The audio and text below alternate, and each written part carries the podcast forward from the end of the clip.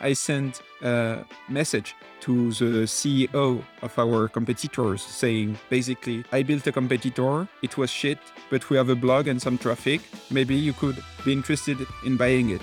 Hello and welcome to Indie Bites, the podcast where I bring you stories of fellow indie hackers in 15 minutes or less.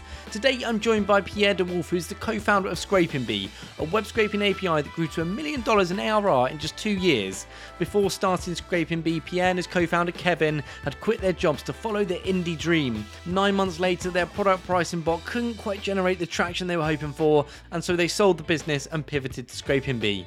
Now, Pierre talks multiple times about how effective SEO has been for his projects, which is why Ahrefs is a perfect sponsor for this episode, as you'll be able to implement the advice you hear immediately. Here's what our guest today thinks about SEO. In the early days, you have time, but no money.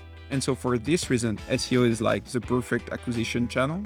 So, indie hackers, if you want to get more traffic to your side project, give Ahrefs a go. You'll be able to see what keywords your pages are ranking for and discover what changes you need to make to improve your search ranking. And if you don't know where to start with SEO, take a look at their YouTube channel. It is fantastic head to ahrefs.com slash AWT, that's A-H-R-E-F-S.com, or hit the link in the show notes. Let's get into this episode. Pierre, welcome to the podcast. How are you? I'm fine. Thank you, James. Good to have you. Now, I'm interested in hearing a little bit about you because I don't know much about your background, what you did when you were growing up. Did you grow up in France? Did you have any entrepreneurial influences around you? Did you sell t shirts for your school or stickers or trading cards, whatever the entrepreneurial stuff kids do? I grew up, uh, yeah, in France. My father was kind of a freelance in a time where we didn't call that freelance. Yeah. He was choosing his own hour, and I think it was always a kind of inspiration. I mean, for me, it was normal. My first entrepreneur experience was actually on World of Warcraft. You had to farm, like to work a lot to get those gold coin. and I realized that it was much easier to make others work for you. That was quite fun to to just accumulate all those gold coin that I didn't choose at all because I was not a hardcore player. But had a, lots of fun doing it. I did it with Kevin, which is my current co-founder, but it was also probably our first adventure. Were you making actual money for this, or was it was this just online, like uh, in-game currency? Yeah, it was just online money. We probably could have sold it, but it was just fun to try to be like the as rich as possible. That was probably the first startup endeavor of my life. I love that. Are you? Where did you and Kevin meet? Uh, in high school, actually. And we were more interested in World of Warcraft than mathematics. so that's how we got along and learned to know each other. Okay, so, so tell me about Pricing Bot and starting this out with Kevin. Yeah. Was it something that you discussed? Have you tried like other projects while you were working your jobs? Or was just this something you thought we're going to work together, we're going to try and quit our jobs? Or did you quit your job and then start Pricing Bot? We always wanted to build something together we tried a lot of things. We tried to build actually a poker statistic tracking tools at some point. And in Christmas 2016, my girlfriend wanted a tool to monitor the price of product she wanted mm-hmm. to buy online. And so this sounded like the perfect small project to build. So at that time, we were both working full time on our own job. And that's actually the first real product we did together. So it was called Shop to List, price monitoring extension. You would add your product, receive an email as soon as the price drops. And it worked quite well. We managed to get thousands of users, but we made no money at all from it. And so we couldn't quit our job and focus on this because yeah. we need 200,000 monthly active users to make $10,000 per month. But we noticed that our biggest users were actually e-commerce owners uh, spying on their competitors' products. And so we thought, okay, here there may be something we can do. It's probably gonna be much easier to sell a product to e-commerce owners. So we thought, okay, let's target those uh, Shopify dropshippers, whatever. And we built it. Before building it, I quit my job because I wanted to go all in retrospectively, do you think that was a good decision to leave your job? Was it a case of we don't think we can make this work as a side project? We've got to quit our jobs for it. So, to put things in context, I am in France. And so I had the chance to have some kind of agreement with my employer. And so when I left the job, I had one year of unemployment benefit. So this hmm. changed things a lot because I could leave my job, fail with pricing bot, and I would have this monthly unemployment benefit to bring food to my mouth, basically. Yeah, I don't regret quitting. I think you need a lot of time to focus on a new project, but I probably wouldn't have done it without this unemployment benefit that I was lucky enough to get. Talk me through why you stopped working on Pricing Bot and ended up selling it. We quickly knew that first, the target was wrong. Dropshippers, they don't care about competitor price. It's a whole different business model.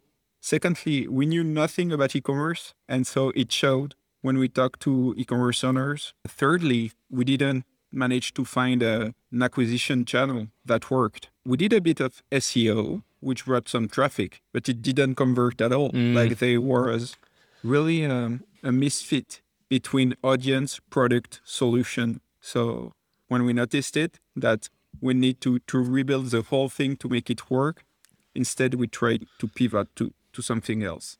And you, ended up selling Pricing Bot. How did you manage to sell something that wasn't working? And did you have revenue at this point? Was it like a couple of hundred? Was it a couple of thousand? It, it was a couple of hundred, like $600 MRR. So our product was worthless, but we have some good traffic. We were ranking first for price monitoring tool, which was a very expensive keyword on Google Ads. And so I just went on LinkedIn.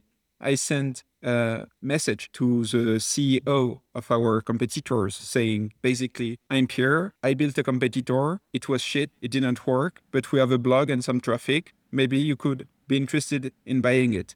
And it worked. And the second one agreed to buy us for, yeah, low five figures. But at that time, it was very big for us. And it, it would give us time to build another product. Amazing that you did that. Do you think that's a route that other founders should go if they build a project that hasn't got the traction they need to maybe try and sell off some of Yeah. those assets? Yeah.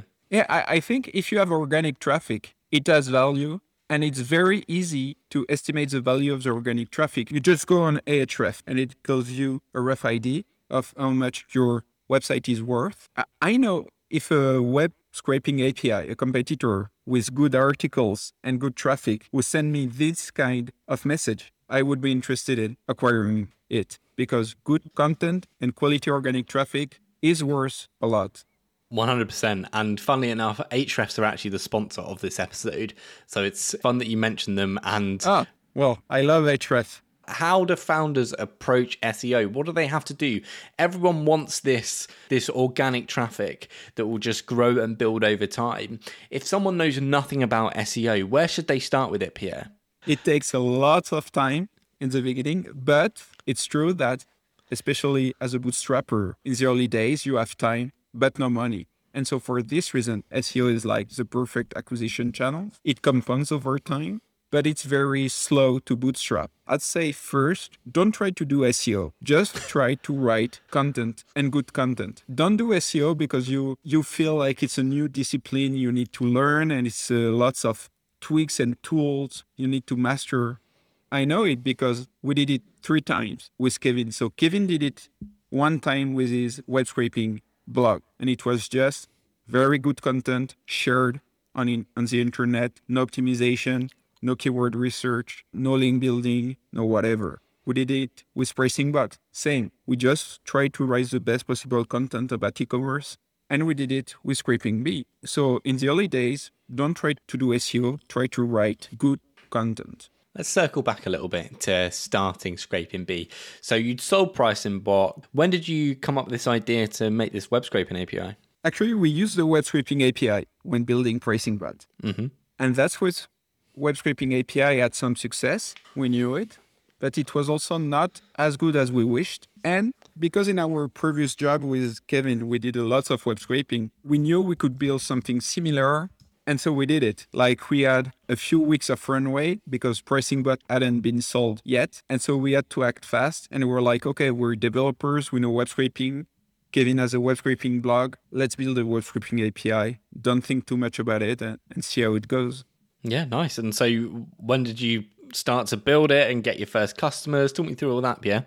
Yeah, so I think in May 2019, we see that our competitors' blog and SEO is not very good, and we're sure we can do better. We built a beta in two weeks. We opened the beta for one month. We got some free users from um, growth hacking forums and web scraping forums, especially one big French growth hacking forums where we said, yeah, we're building with this web scraping API. It's free for now. Would you like to test it? Uh, after a month, we sent an email. Okay, you can keep using the product, but you need to pay. First plan at that time was $9 per month. And that's how we got our first user. It, it, took the $29 plan, the first one. I can remember it. Okay. It was scraping Instagram wedding profile. I love it. And uh, 1 million ARR in two years, Pierre, yeah. is no mean feat. That is bloody amazing. But how did you do it? Well, how did you grow so quickly? Are you surprised with how quickly it grew after not quite getting that traction with Pricing Bot? The first year was actually very slow. So yeah. for the first three months, we were below $1,000 MRR. Mm. After six months, we were probably at four, five. And after a year, we were at eight. But we knew we had a scalable acquisition channel, SEO. We had time. First, partly because we raised some money from Tiny Seed, but we did the math. We didn't pay ourselves a big salary.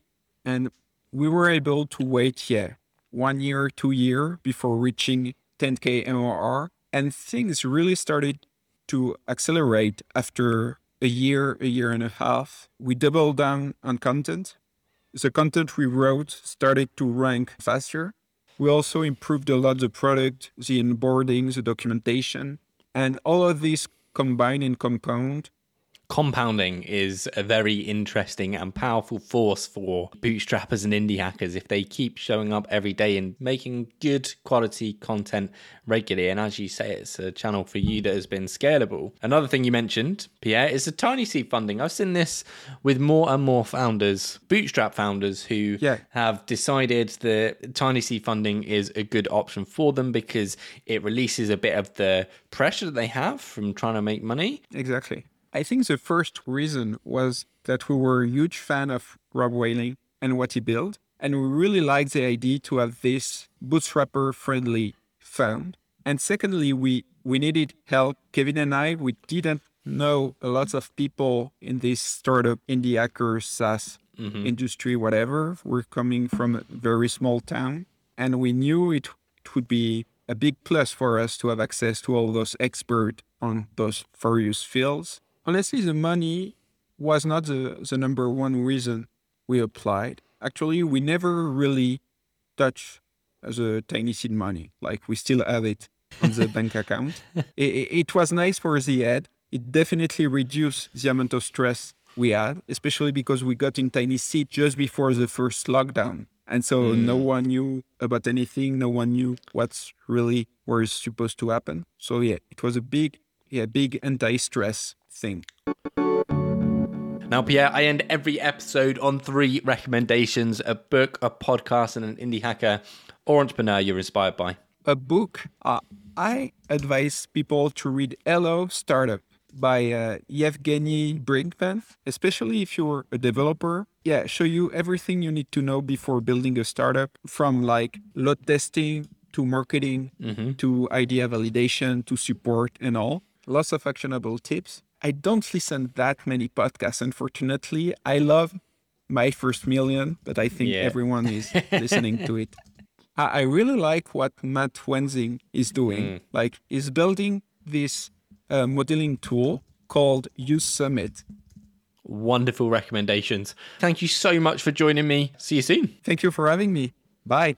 Thank you for listening to this episode of Indie Bites. All links for everything discussed will be in the show notes as always. If you want to learn more about SEO, then check out today's sponsor, Ahrefs. And if you want to hear more from me and my journey, I have another weekly podcast called No More Mondays, which you'll find in all podcast players. All links are in the show notes. And I'll see you next week.